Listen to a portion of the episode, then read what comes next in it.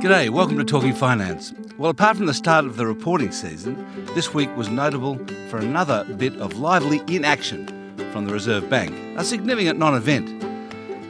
Interest rates were kept on hold as expected, but the statement contained a bleat about the Aussie dollar being too high.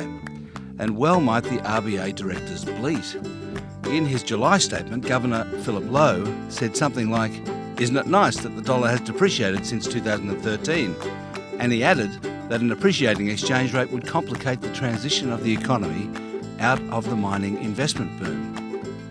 And so, despite him, the dollar began appreciating immediately. Within a month, it had risen from 76 to 80.5, doing plenty of complicating. And that's where it sat just before the August statement came out on Tuesday. So, this will weigh on the outlook for output and employment, said the statement it could result in a slower pickup in activity and inflation than we thought. And if Dr. Lowe thought that would get it down again, he was wrong. It's still just under 80 US cents. So I chatted to the chief economist of REA Group, Nerida Conisbee, this week about what's going on in the real estate market, but I also asked her about the dollar and specifically how high she thought it could go. I doubt it will get to parity. I mean, if you have a look at the last time the Australian dollar hit parity, we had that once in a lifetime mining boom. Uh, the rest of the, the global economy, or many parts of the global economy, were either in recession or, or in pretty poor uh, economic circumstances. So, for that reason, I think this time it may get a bit higher. Uh, again, uh, a lot of it also has to do with, with, with what's happening with US growth, that the US economy isn't quite performing at the rate that many expected. Uh, there's a lot of political challenges in the US economy, and as a result, the strong Australian dollar is more about a weak US as opposed to a strong Australia. I guess um, the Reserve Bank will be trying to do something about it long before it gets to parity. Yeah, no doubt. And look, I think it's interesting looking at, at the rates decision. I mean, they are looking at a lot of mixed data at the moment. We've got those jobs growth numbers are looking pretty good. I mean, particularly full time jobs growth, that, that was always the challenging area. That's looking pretty good. Consumers are pretty happy. We had that ANZ uh, Roy Morgan consumer confidence data come out to show that consumers are the happiest they've been since February. So, you know, that, that's really good news. Uh, but then we've also got that really low inflation. The Reserve Bank isn't really expecting that inflation rate to change all that much over the medium term. They are expecting it to be below uh, their target rate. Uh, and, and that Australian dollar obviously too strong as well, which which is causing a lot of problems. Uh, and then of course there's the housing market too. That you know every time we see a cut in rates, we see a surge in demand on our site, and you know and that flows through. That surge in demand on our site is obviously flowing through to price growth as well. So they do need to be really, really careful with the way that they move rates. Yeah, so look what happened last year when they cut rates twice. The housing market took off again. This week we learned from CoreLogic's monthly indexes that it seems to be doing it again, but without any rate cuts, at least in Melbourne, a bit less so in Sydney. Nerida Conisbee is seeing the same thing from the REA website. Look, without a doubt, it is what we're seeing on site. We track demand looking at the number of people uh, looking to buy, so searches on our site, and we compare that to listings. And Demand over the last few months has been pretty choppy. It's been up and down, but in July we saw another surge in demand. We've seen another peak in demand, and it does look like that the market is off and racing again. So, you know, I think things will continue to accelerate. Price growth will accelerate, but it probably won't quite be as strong as we saw over the last 12 months, and primarily due to those interest rates for home loans starting to creep upwards. What's behind the increase in prices, do you think? There's a lot of things. I mean, people still have a lot of confidence in housing in Australia. There isn't a lot of alternative investments that many people like. You know, a lot of investors like the control they like over housing. So I think that's a really big factor. Uh, I think a lot of younger people want to be investors as well as owner occupiers. It's interesting. I read a survey recently where it found that under 30s, the majority of them aspire to own more than two homes. You know, they, they want to own the home that they live in, but they also want to own an investment property. So, you know, housing has done very well for a lot of us, and, you know, I think a lot of people do expect that to continue. Except this time, the demand is not coming from China. We can track where offshore buyers are looking, so you know, we can track it through ISP addresses. So it does give us some pretty interesting insights. We do know that, for example, people from the UK love Manly. Uh, we know that the Japanese still have a very strong affinity uh, for the Gold Coast. With Asian demand, and particularly Chinese demand, we are starting to see it back off. So it, it has been quite phenomenal, the growth in the number of property seekers out of China coming through and, and looking at Australian property. And then that's obviously led to a high number of transactions as well. So it's backed off. We saw a drop in uh, the year to June. A lot of it, I think, has to do coming back to those building approvals starting to slow down. Uh, there's less stock for them to buy, uh, and as a result, there's, there's less interest in the Australian market. But also other things such as increased taxes for foreign buyers are really starting to hit through. Uh, we did see particularly a drop off in Sydney. I mean, Sydney doesn't see anywhere near the, the level of Chinese interest that we see in Melbourne, for example, but Sydney started to back off. But we've also got issues with capital controls out of China. We've got a lot of problems to, for offshore buyers getting finance. So all of those things, it's not really one thing, but there are sort of lots of things that are really starting to flow through to the market and really impact those foreign buyers. But it's interesting that foreign buyers and Chinese in particular are coming off, but nevertheless, we're seeing a reacceleration of price growth. Yeah, it is interesting. And, look, I think it, just watching the data, I mean, it, it is pretty choppy, as I mentioned before. And I do think that the price growth that we saw in July. I mean, I think the price growth will continue, but I don't think necessarily it will be as strong as we've seen over the past 12 months. Okay, that's enough of central banking and house prices for this week. I've now got a story for you that's really interesting, if not quite as immediately important as monetary policy and the future of the country. But long term, it could be more important. Yes, it's technology disruption, but in a new way. We've seen industry after industry suffer the turmoil and worse, shrinking margins of disruption, including ant farms of fintechs coming after the banks. But I thought insurance was probably fairly safe because the main thing you need for that is capital, which is something you've either got or you haven't. Well, think again. You can rent capital, and Australia's Suncorp has obliged an insurance disruptor based in San Francisco called Trov which has big ambitions to take on the world's insurance industry and starting in Australia. So Trov was started by a bloke named Scott Walchek. I rang him up for a chat and asked him to explain what he's up to. 2012, I uh, started thinking about the the value in the information about the things that people owned. So we started to wrestle with some ideas around what would happen if we could help people collect the information about the things that they owned and then give them sort of control or agency over that information. Keep that information updated, fresh, like this, their own personal inventory. Uh, give them uh, control over it through the through their smart device. What what sort of disruptions or transformations could we bring those consumers? What benefits could we bring those consumers through giving them control of that information? And we figured that you know, if we could if we could keep people uh, you know in contact with it or in control of this information, that we could disrupt four big markets. We could disrupt insurance. We could bring great benefit to consumers in in e-commerce and the sharing economy.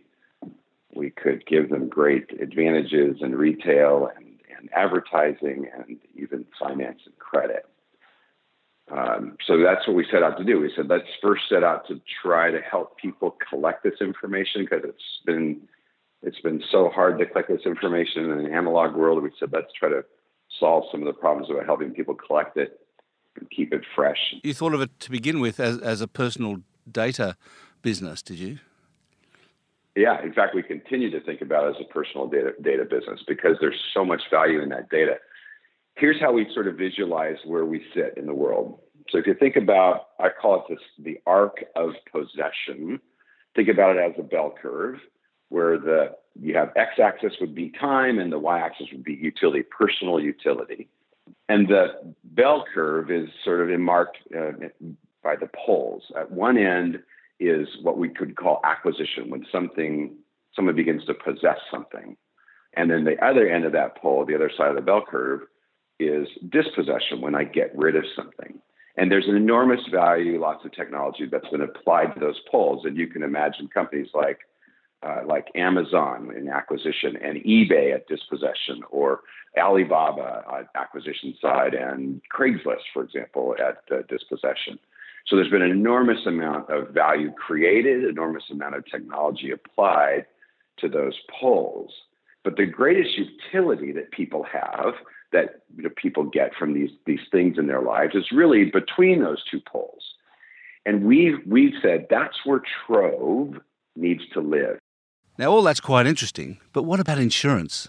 So, the design philosophy behind what we do was really built around what we thought were the four key signals being given to us by the emerging sort of millennial, Gen Z, Gen X, Gen Y user who really is signaling four ways that they are engaging in products and services from entertainment through banking services and other all the other things that they're consuming in their lives. And those four things, in not any particular order, are it has to be on demand, and I'll go through these in a second, but on demand has to be micro duration. In other words, don't lock me in for any long periods of time. Has to be unbundled. That is, I don't want to pay for things in big groups of things. I only care about a few things. And it has to be what we call people optional. So starting from the top, on demand means it just has to be when I want it it has to be mobile first. I have to be able to engage with it on on the mobile device, and it has to be exactly what whenever I need it. So if I'm going to use my mountain bike during the summer, I want to turn on insurance on demand when I'm using it in the summer, or my camera body over the weekend. I want to be able to turn on insurance. That's the on-demand part. It's a super interesting. You know, if nothing else, that is probably one of the most important engagement moments for or the engagement enhancements that we've had the traditional insurance is you know you you engage with a consumer maybe twice in one year once when they buy it and once when you're asked to renew it uh, you might engage them later on or during that year through a claim but it, there people are paying for times when they don't need things. So it has to be on demand. It has to be my, what we call micro duration. Our policies and the technology that supports those policies literally measure and price risk to the second. So you only pay for what you use, literally up to the second. And that is really in response to this generation that's saying, look, it, don't lock me into any long periods of time. Just again, give it to me when I need it for whatever duration I need, and then charge me for whatever I use. And then the unbundled part of that is also very clear to us that we like to say what iTunes did to the record album Trov is doing to contents insurance or the blanket policy, where we're disaggregating it into its atoms, into its small parts, and allowing people just to choose. I only want to protect my bike, my laptop, my camera, and my headphones. That's all I care about. That's all the things that are really um, important to me. And this speaks also to the whole this generation, emerging generations, new relationship with ownership altogether. They care about fewer things, and those things are really powering their experiences. So giving them on demand, micro duration, don't lock me in, unbundled experience. And then finally, it had to be uh, we call people optional. That is, when we talk to this core user, they're really saying to us, look, I want to engage in, with, with a human when I want to. Otherwise, let me use the computer, let me use chat, familiar ways of communicating and interacting. Let me use those tools to engage in this service. And we, for example, when you when you make a claim, you actually engage with an intelligent chatbot. Which is all very interesting, of course, but this is insurance for small things. What about the big items like cars, houses, life? Well, of course, that's coming. Can't make that announcement, of course. That would be uh, premature. We are working on what we call advanced mobility solutions.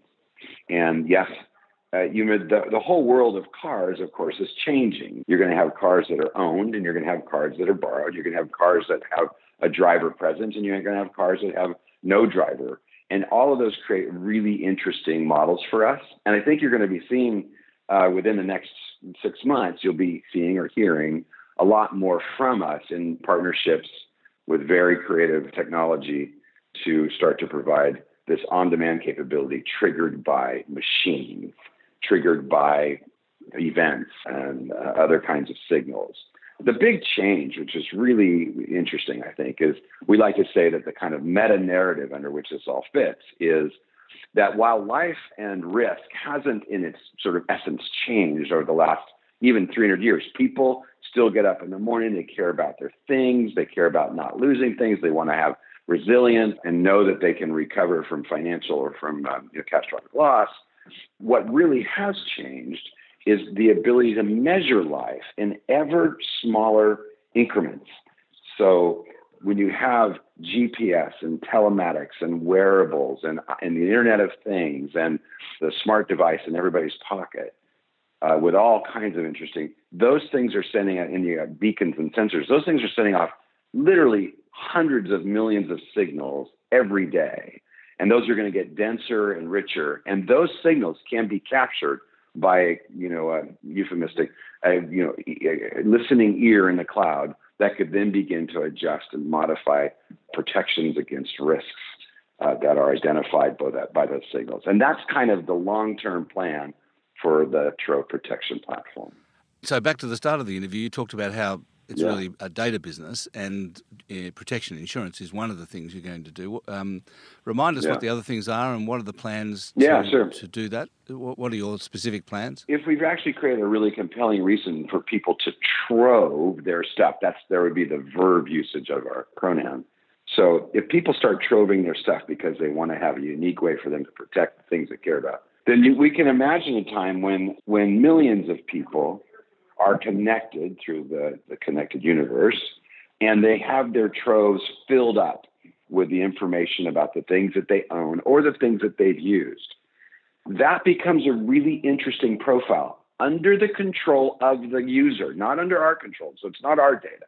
The data is under the user. Let's now then it's incumbent upon us once we have, let's say there's a world where there's millions of people, millions of troves filled up with the information about their things. We think, by the way, that's an, inve- an inevitable moment, not an inevitable trove moment. We think that's an inevitable moment for consumers that they will, in fact, get control over the information about their things because there's so much value in information that when they're equipped with it or they're armed with that and have control over it, that they will then be able to navigate the world and have value uh, given from that data in ways that are really unique. For example, I tell this story. One of our advisors is a gentleman by the name of Jim Nordstrom. You might recognize the name from the Nordstrom chain of department stores here in the United States.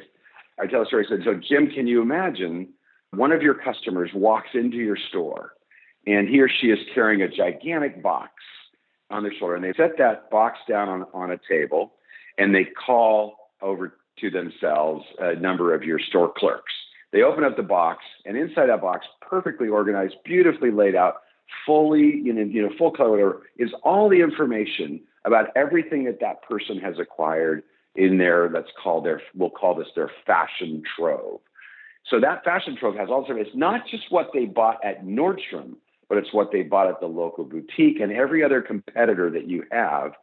And that gives a profile of their fashion choices that they made over the last whatever number and from that information, you can then select, uh, you can then create a bespoke a retail experience with that consumer. That's one example then of what Trov does. It equips the consumer then to navigate the world through the information about the things in their lives that enhance their lives. And that can impact everything from retail and adver- think about the advertising, the power that consumer would have over what offers are granted to them because they've been willing to divulge some of the information about the things in life. And by the way, they could do this entirely anonymously. You could be known by the things that are in your life. Now, that sounds super hollow and shallow. I get it. But actually, there's enormous value in that and helps you, it gives you a great deal of control over the way that you consume goods and services. After that interview with Scott Walchek, I felt like I'd got a glimpse of far more than insurance disruption.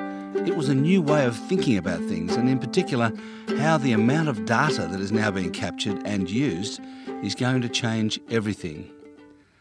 But back to Earth, and to life and death, and the 1970s. Sam Shepard, the actor, died this week, aged 73. He was the subject of one of Joni Mitchell's best songs, Coyote, from her 1976 album Hejira. He was married living on a 20 acre ranch in California, and she was more or less living in studios, recording what I think is some of the greatest music ever produced by anyone in history. They had an affair. It didn't last. But no regrets, Coyote. We just come from such different sets of We just come from circumstances. such different sets of circumstance. I'm up all night in the studios and you're up early on your ranch.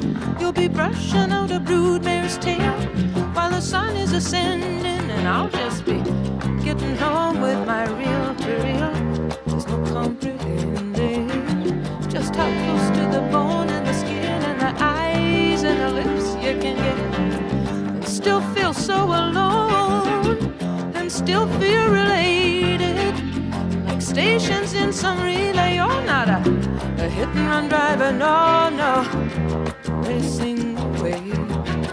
You just picked up a hitcher prisoner on the white lines on the freeway Thanks to the team here at Constant Investor. I'll be on leave next week, just for a week, to reacquaint myself with Maisie and Sam and to take them to the beach a few times.